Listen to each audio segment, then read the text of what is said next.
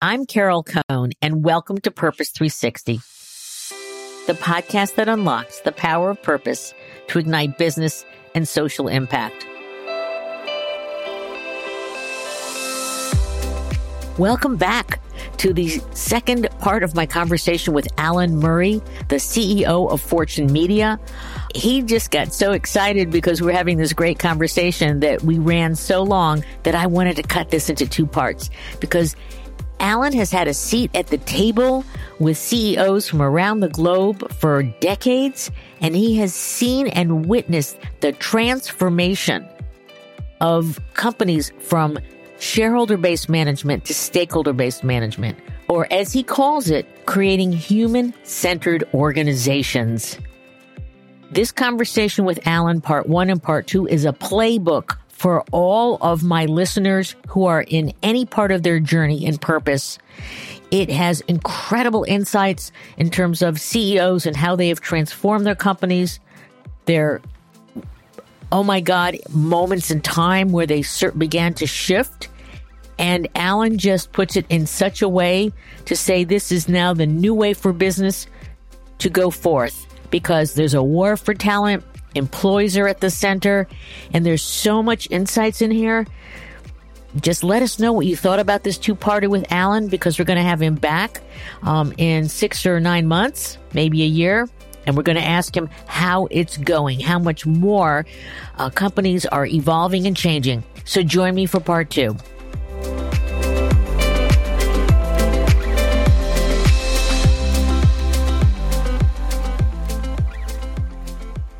What do you feel are the most prominent issues CEOs feel they must tackle today? So it, it's interesting. I've had a, a, great opportunity to sort of test this uh, in the conversations that we've had at the CEO initiative. I think in the first years, it was clear that the thing they felt uh, most, I wouldn't say passionate about, but responsible for was growing inequality and the lack of uh, of adequate opportunity. You know, there was a sense that the uh, uh, John Kennedy said a rising tide lifts all boats. There was kind of a sense that developed over the last decade that not all boats were rising. And the escalator of mobility that we had always been so proud of in American society had somehow broken down. And I think that one hit the CEOs more directly because they're the ones who create jobs, right? So there was a, there was a really a lot of really good conversations about what can we do to get that escalator moving again, and and I think there's been good work on that. You know, one one thing was just as a starting point for these big companies to go into their job postings and eliminate uh, four you know four year degree requirements where they're not necessary uh, that too often they were using credentials as a proxy for skills. And, so a lot of the companies that we've been working with have done that, have said, hey, you know, uh, uh, half of these jobs really don't require a four year degree. They require a certain set of skills. And there are people out there who have those skills that we're cutting out. So let's, let's redefine them. And, and then, and then a second piece was having done that, geez, can we create apprenticeship programs that bring people into the company maybe a little before they're ready, but people who we think have the basic talent and we provide them the training either internally or externally to get them on the path so they can have successful careers at this company. So there's there there are, there are a lot of things like that going on and then you see you know, even companies like Starbucks, what they're doing to make sure that the people who their baristas have access to good education. I mean, there's just been a lot of focus on that. So I would say that's number one. And, and, uh, number two is, uh, related diversity, equity, and inclusion. I mean, business has really moved to, if not the forefront, certainly close to the forefront of the social equity debate in this country, uh, starting with their own people, uh, and then and then the third, uh, but but in the long run, probably the biggest is climate, taking responsibility for climate. And again, we you've seen just the geometric explosion of companies making net zero 2050 commitments over the last two years. Yeah, and then how amazing when when Microsoft said not only they they're going to get to net zero, they were going to go back in time from the very beginning to offset all of their emissions and such, which was like an amazing proclamation. Yeah, yes. You know, Satya Nadella was our very first guest on Leadership Next uh, two years ago. Oh, I love him. He's great. And also uh, spoke at our CEO initiative meeting at, in Davos in uh, right before the pandemic started in January of 2020 to talk about those commitments. And what's pa- What's powerful about that, Carol, that I didn't fully realize until recently, when these big companies like Microsoft and, and Walmart make these commitments and are serious about the commitments, it, it has an enormous effect down the line. The ripple effect is really big. The ripple effect is huge. Yeah. Uh, uh, I, you know, I, I think it was a few months ago. Uh, uh, we had Soren Skou, who is the CEO of Moller Maersk, the big global shipping company, uh, uh, at one of our events, and he was talking about a big investment that they're making to with the a Danish power company to put wind farms in the North Sea to manufacture hydrogen fuel for their ships. And I, as I always do, I said to him, "Why are you doing this?" And he said, "I'm doing it because I keep getting calls from my customers who say." I just made a commitment to get carbon emissions out of my transportation within 10 years. And if you don't do this, I can't meet my commitment. Uh, and I won't be able to use your shipping. So you you really start to see the downstream effects that these commitments have. It's it's pretty powerful. And I love the fact that Microsoft was number one on the list of the modern board 25. And so let's, I want to flip to that because it's not just the CEO that is having the significant intellectual shift. It's also boards. So, can, you know, kudos to you. You just announced this. Can you talk about like why do you created this initiative and how are boards changing? I think it's really important. You know, a lot of the skeptics about this uh, movement. I remember having this conversation with Anand Giridharadas, uh, who has um, written a couple of books that are is very critical of the corporate movement towards ESG and social responsibility and so forth. And the reason he's critical is because he says, "Hey, these are these CEOs aren't accountable to anyone."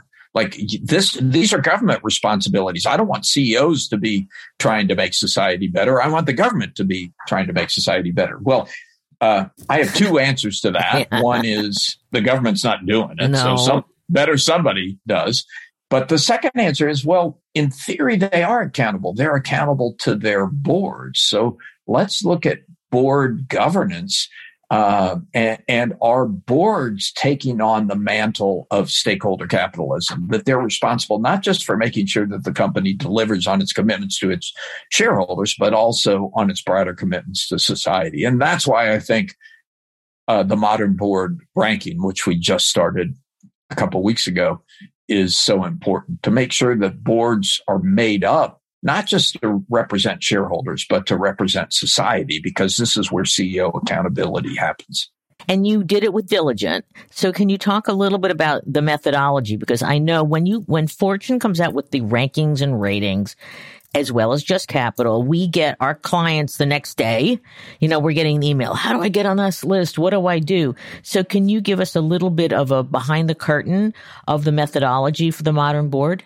Diligent uh, has a software platform that is used by tens of thousands of boards, which gives them unique access to data on these issues. And so that was the reason to partner uh, with with Diligent. They they had the data to make this work. And look, we've tried to come up with the right um, criteria for uh, experience, uh, for diversity of, of viewpoints, um, uh, Uh, we we you can read the methodology note. I won't go into it. I, I couldn't go into it in too much detail. Diligent has an institute that helped us with this. Oh, good. This is, this is our first try at this. I don't know if we, I don't know if we got it perfect or we got it right, but the effort is to say, Hey, these are the, the kinds, the kinds of people and the kinds of skills and the independence. Independence is an important part of it that you need to successfully navigate through this new uh, new world. And so that was that was how we we judged them. And we'll have to see if our ranking holds up over time, and hopefully we can improve it over time. But but I do think it's really important that uh, that you start with boards because boards are where the accountability lies. And since you um, have done this, what are the boards really drilling down on in terms of the areas of um, stakeholder capitalism? Uh, definitely climate. I think they understand the importance of employees and monitoring the employee experience. Uh, you know, it's interesting. I mean, traditionally, boards have been made up of like former CEOs, people who used to be something else. And, and that's created a little bit of a problem for them because the world is changing so fast and all these things that we're talking about may not have existed when they were in the CEO's job. So they, they have a lot to learn. I think that's the other thing that motivated our partnership with Diligent was you, you, we can't afford in a society where things are changing this rapidly and where companies are, sta- are stepping up and taking on these big social geopolitical responsibilities we can't afford to have boards that are behind the times and, and, and so it, it, it's it both becomes a question of how do you pick directors but it also becomes a, a question of educating directors and we've started a newsletter that is designed to help do that and a community that's designed to help do that you really take the responsibility of building community educating incredibly well. So, so kudos to you. I'd like to talk about leadership qualities because you talk about that in your book. And what are the new? I, I love that that uh, Hubert Joly or Hubert Jolly, if you want, after the French accent, who I, I met for the first time at a Just event, and I adore him. He's going to be on he's the show. Wonderful. Yeah, his wife's great. His wife's great too. I haven't met his wife, but he's he he'll he'll your all your podcast listeners should tune in for that one. He's a he's a delightful leader. It'll be it'll be great. So he says that the new model of business management today requires leaders who can create an environment that unleashes human magic. Yeah, and, yeah, I, I love that. That's great. Uh, and, and so you know, Carol, let me let me put that in historical context as well. You know, again, go back fifty years. The corporation of that time was kind of an information hierarchy. You had all these people out in the field who were selling, doing whatever the company does, collecting information. They would pass that information up the hierarchy. It would go to the top and the CEO and, and his or her team, although in those days it was mostly his team, um, would take all that information, devise a strategy, and then send the orders back down. Right. So it was, you know, information up, have a strategy. We tell you what to do. Uh, no company works that way today. You can't work that way today. Things are moving way too fast. If you wait for somebody at the top to tell you what to do, you will already have missed the curve. And so leadership becomes very different. It's much less about telling people what to do and much more about inspiring them, motivating them, attracting them, giving the guide, the moral guidelines that they have to operate in, giving them the North Star that they have to approach. And I think that's what Hubert Joly means when he talks about the magic. Uh, leadership, uh, leadership is just very different, uh, very different. And how do leaders today, how do they, how do they know how to be empathetic? I mean, isn't that something you just feel? Can you learn to be empath- to empathetic? Uh, that's a that's a great question, Carol. I don't, I'm not sure I know the answer. What I can tell you for certain is there were no classes in empathy in business school. right. Yeah. it, it's just not. I, I mean, there's a wonderful short Twitter video that I would urge your listeners to search and watch. That uh, Arne Sorenson, who was CEO of Marriott, who died uh, of cancer uh, last year, but he was CEO of Marriott. And when the moment came in 2020 where he realized that his business had gone almost to zero, right? You know, you're in the hotel business. N- nobody is staying in hotels. It was just, it dried up and that he was going to have to do furloughs and layoffs on a massive scale. And he recorded this Twitter video, uh, uh, to communicate to all the Marriott employees about what was going to happen and what they were, what he was going to do to try and support them through this tough time. Uh, and, and I, I think it's even it's just such a moving thing to watch, even more moving because he was well into his fight with cancer at the time. And, you know, it was visible in, in his appearance, but it was just a powerful way of, of communicating and demonstrating vulnerability and empathy with employees that, you know, as somebody who's watched this for a, a long time would have was, is so different than anything we saw 10 years ago. That was not the way Jack Welch led General no, Electric, you know, no, no, it was not uh, showing vulnerability right. was a, uh, you know 10 20 years ago was a no-no for leaders but but when you're trying to when you're trying to create a movement when when your company's success depends on the emotional connection with your employees that kind of authenticity and vulnerability and empathy becomes just much more important let's talk about empowering work a workforce further. You know, you're talking about it, it, was in your daily today. You're talking about the battle for talent. Talent is winning. You know, they don't want to come back to work. They're going to be part time. They're going to work whatever. And you know, we can have talent. I mean, my Carol Cone on Purpose is totally distributed. We're virtual, um, and uh, we've got people from you know Mexico to Europe to Halifax, Nova Scotia. So, um, and I'm in Florida. So how do you empower the workforce today in, in a in a company that is leaning into it, whether it's Salesforce or, or others, um, you know, to distributed talent? I don't think anybody's cracked that nut yet, Carol, and I think it's an incredibly important question. What we learned during the pandemic was that distributed talent, work from home, could be every bit as productive, if not more productive, than working in an office. Uh, you know, you take away the commute times. I, I, live in the New York City area. My commute is anywhere from an hour to an hour and 45 minutes, depending on the traffic. And, you know, you, you take back all that commuting time and, and the efficiency of Zoom calls. We learned that people could be very productive, but I firmly believe there was something lost human human mm-hmm. beings are social animals. I can feel it in my own organization. You know the people who knew each other and worked together every day and then moved to zoom calls they were fine.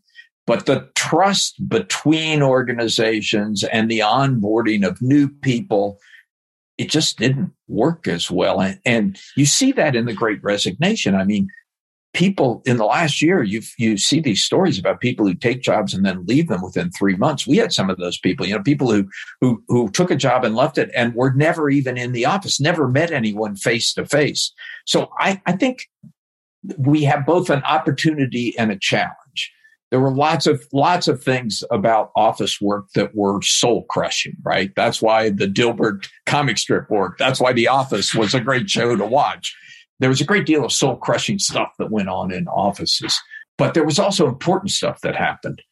Personal, you know, the kind of personal connection that only happens when you're face to face with somebody. It's just different. You know, we, we are the, you're, you got all the senses operating. Uh, um, and so, how do we rebuild a workplace that, on the one hand, gives people the flexibility that they have earned during the pandemic to you know figure out when they can do their work from home but also recreates those social experiences that are so important to keeping organizations together and the level of trust high. And i, I talk to uh, i talk to ceos almost every day about this. And uh, people are trying different things and they're redesigning offices and some are saying three days a week and some are saying two days a week. Uh, I, I don't think anybody has found the silver bullet yet. And there may not be a silver bullet because we are people and we all have different needs. There you go. Um, I want to turn to the whole issue of CEOs as activists. Yeah because they can't stand on the sidelines anymore and they're getting dragged. You start, you talked a little bit earlier, but I want to talk about it like currently. It is tough. How does the CEO decide where to engage, when to engage, how to engage, and when not to engage? Yeah, it's really tough. And I think this comes back to a question you asked at the beginning, which is do, do corporations really have a soul? Because it's the soul and the values derived from that that drive this. You you can't you obviously can't get involved in any everything. It'll it'll kill you and kill your workforce. But you you do have to decide the things that really matter to you as a company and be willing to take a stand on that. And and it's hard. And you know what you said in one of your dailies? You said the storm always finds you. Yeah, and there's a social media piece to that. You know, it's it, these these CEOs live in an in a uh, in a glass bowl in a way they didn't uh, ten or twenty years ago. Um, I mean, the tipping point for that was the the uh, moment when that doctor David Dao was dragged off of a United airplane in was that in Chicago? Somewhere in the Midwest. Dragged off a United airplane. It's captured by video um, within literally within 24 hours people in China the other side of the world are canceling United flights because of their mistreatment and, and the and and the CEO and this is really instructive the CEO uh, at the time you know, knew that the people, the, the two guys who dragged the, the doctor off the plane were not United employees and was involved in some pretty difficult labor conversations. And so he decided to put out a statement standing up for his employees, saying you did the right things, which only added fuel to the fire. Uh, and, and, it got even worse. I, I, another great example of just how dramatically the world has changed. It's hard. It's hard. You have to, you have to decide what your company values are. You have to be willing to stand up for those values, but you also have to figure out how to do that without getting yourself caught in the nasty nature of current politics. Yeah. I mean, I knew when Nike um, supported Colin Kaepernick, I'm a shoe dog. I grew up in the shoe industry. I knew that was exactly the right thing to do. And, you know, the stock dove and then I knew it, it climbed right back it up because, back. yeah, because who's their constituent? So, so that that's really important. Um, I want to ask you a, a, bit. You're a journalist, and I know a lot of our listeners. They've hopefully they've created very strategic, um, authentic, purpose, stakeholder engaged programs. How do they get the communications out in the best effective way in today's snackable, hard to get anybody's attention? You're a journalist. You know, what's your advice to companies on their communications around their authentic efforts? Well, first of all, it has to be authentic, right? Because journalists and the sniffers, society at large, the social, social media crowd will figure it out quickly if it's not. You can't do what BP tried to do a decade ago with, you know, we're going to call ourselves Beyond Petroleum, even as we, uh, you know, have these derricks in the Gulf of Mexico that are going to pollute the world. So it does have to be authentic. And, and I know a lot of people who are in the public relations business who, you know, have work for people who come to them and say, fix this problem for me, get this message out there. And they go back and say, well, y- you can't get the message right without getting the thing right. Um, so, so I, I, I, think that's the first thing. But second, look, it's, it, there's both a challenge and an opportunity in terms of dealing with media. The challenge is it's such a diverse set of players. They don't have the depth of the expertise that they did in the old days because they don't have time to develop depth or expertise. So it's very challenging dealing with the outside media world. That's the challenge. The opportunity is you don't really have to you know companies can do a lot of this on their own. They have lots of you know their your employees are an important source of communicating to the outside world your social media channels. The truth is if you look at richard edelman's surveys the truth is people trust their employer more than they trust any of us in the media because the media has become such a diverse mess. I hate to say this as somebody who's been in media my whole life, but my advice is first of all, if you're going to deal with the media, make sure you're dealing with someone you can trust in the media. But second, recognize your own power. You are a source of media and, and be smart about how you use your employees and your customers and your whole range of stakeholders to communicate the values, which gets back to why it has to be authentic. You can't have one message for the world and a different message for your employees or your customers. Yeah, you can't say we're the best in DEI and then you look at your, you know, your board, your and your employee makeup, and it's not. It's like, oh my right. god, you're you're you're definitely in trouble. I want to ask you about terms because um, I just wrote this blog. I, I sent it off um, about there's all these different words you know there's there's uh, purpose and there's shared value and there's uh, csr and esg whatever esg yeah so i'm just curious about how you deal with the term first let's deal with the term purpose Um, you know, can you just give us your definition of purpose and then, you know, why is that important uh, for an organization to have a purpose? So, purpose is something we all understand innately. We all uh, need, want to have a purpose in life. I think purpose for an organization is probably something that has always been there in the very best organizations. If you talk to somebody like Jim Collins, you you may yeah. have had him oh, your and I've show. met him. I love Jim Collins. Yeah, he's great. He, he's a brilliant man, but he'll yeah. tell you there's nothing new under the sun. We've been the best companies have been purpose driven from day one, and and you take a company like uh, uh, uh, Johnson and Johnson. You know, they have their purpose written very clearly credo, on the, sure, yeah. their credo, and and they live by it. Everybody in the company knows it and understands it. So, I, so I do think that's something that has been pretty fundamental in terms of motivating people from the beginning. But again, what's changed? I, I think about this in terms of I, I, try and keep myself out of it. But if I think about my father and think about my children, how differently they approach the workplace. My father was a child of the Depression. I know he went to work to make money. If he wanted to do good in the world, he would go to his church, he would go to his Rotary Club meeting, whatever, but he went to work to make money. My children are very different. They don't belong to a church. They don't belong to a Rotary Club.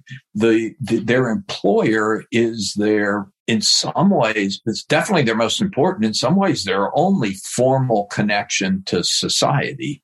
And they just heap all those expectations on the employer. So purpose is not new, but the heaping of purpose expectations and ambitions on the employer is kind of new. And I think that's, I think that's what has changed. Uh, uh, in the last 50 years. Okay, let's talk about ESG. Yeah. Because that is seems to be the hot term of the day. And we're getting all sorts of different what does it mean? Is it this or that? So I'd love to hear from Alan Murray the definition of ESG in relation to this entire conversation. Well, it's it's a horrible term. I mean, you know, go, go, government bureaucracies are not the best place to come up with good. Uh, That's funny semantics it's environment, it's social, and it's government. We've talked about all three of those pieces. They're very important.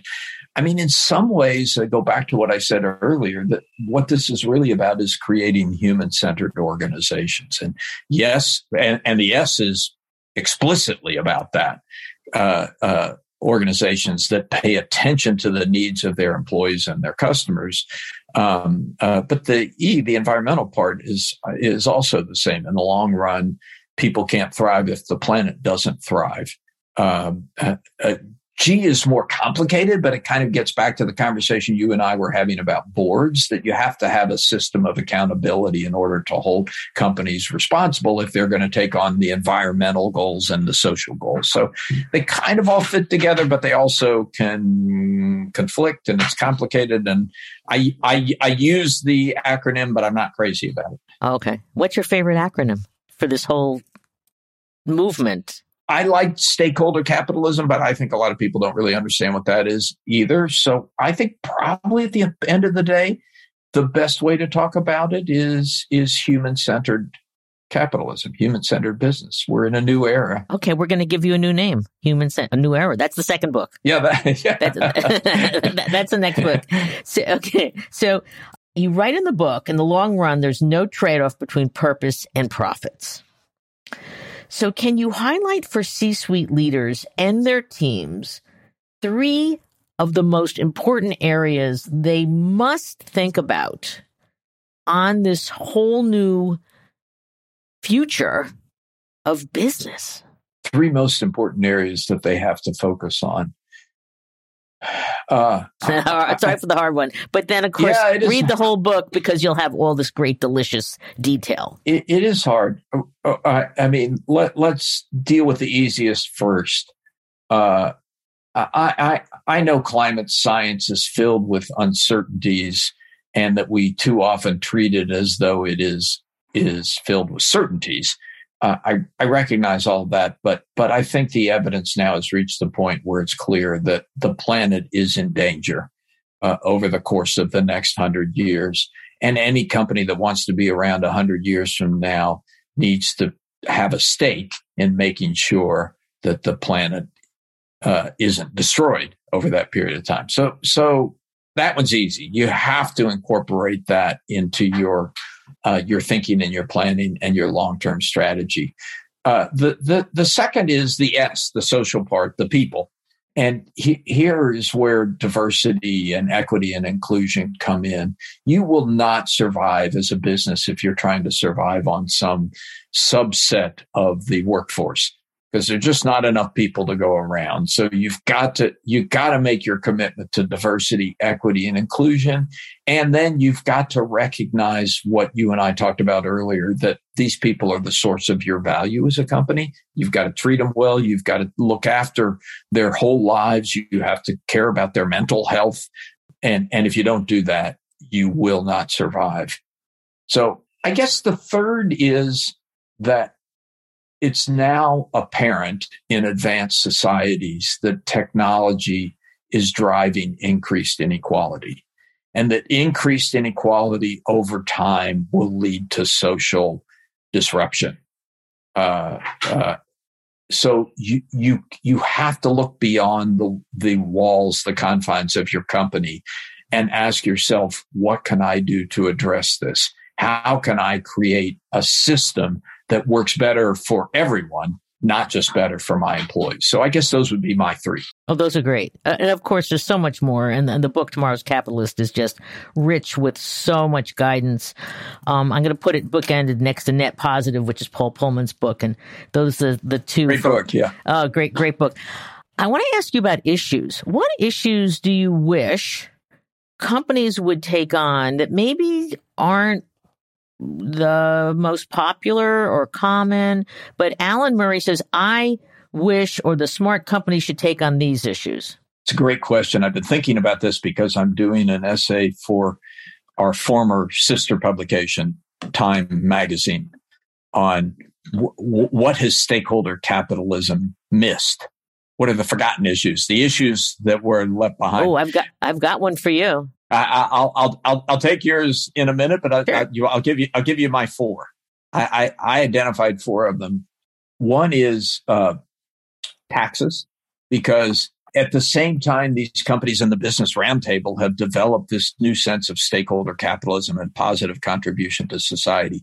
They have these legacy organizations. The business roundtable itself has a large lobbying organization that are devoted to maneuvering, calculating, lobbying to ensure the absolute minimum tax bill possible.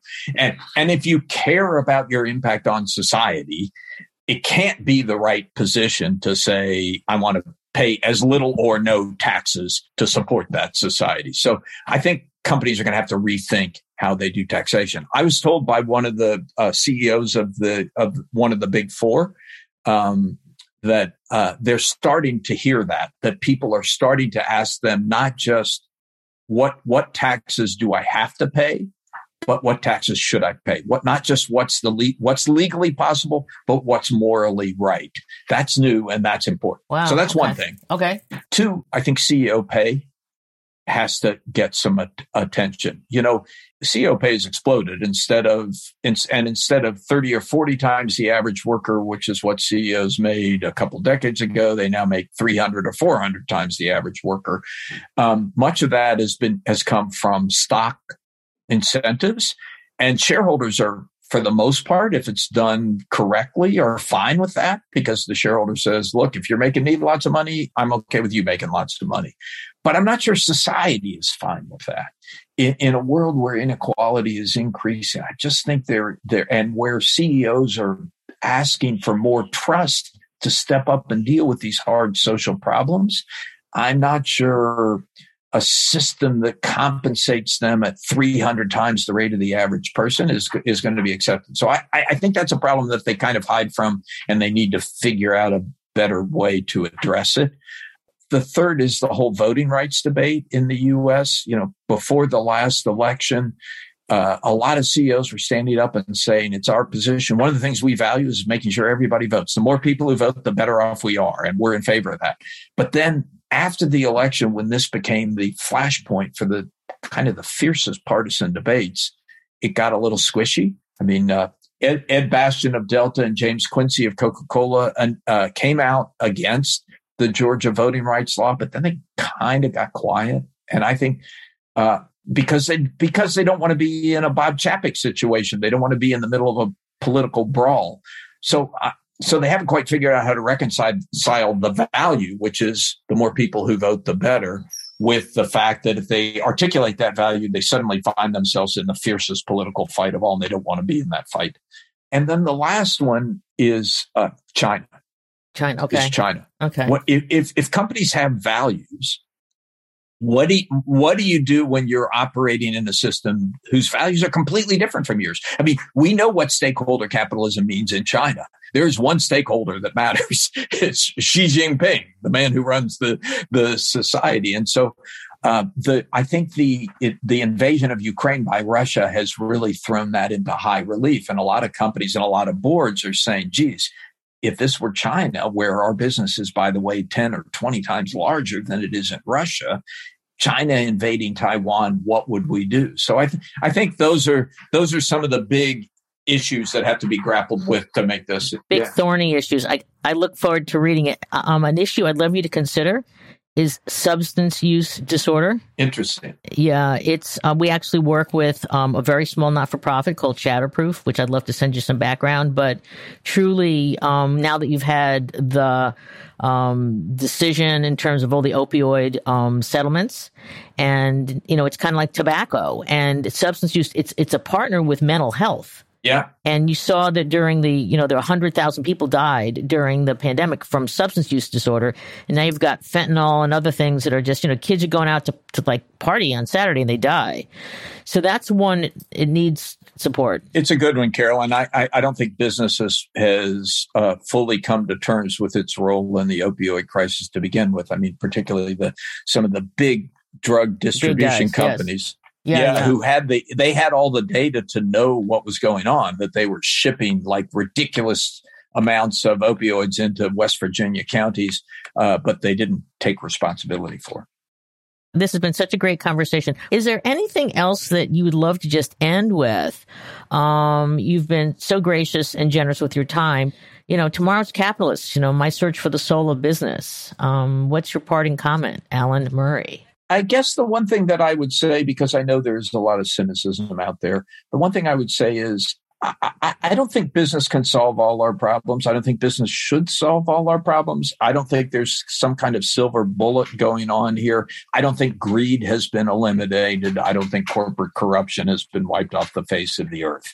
But there is something going on here that is very significant and very real. And at the end of the day, it is a good thing.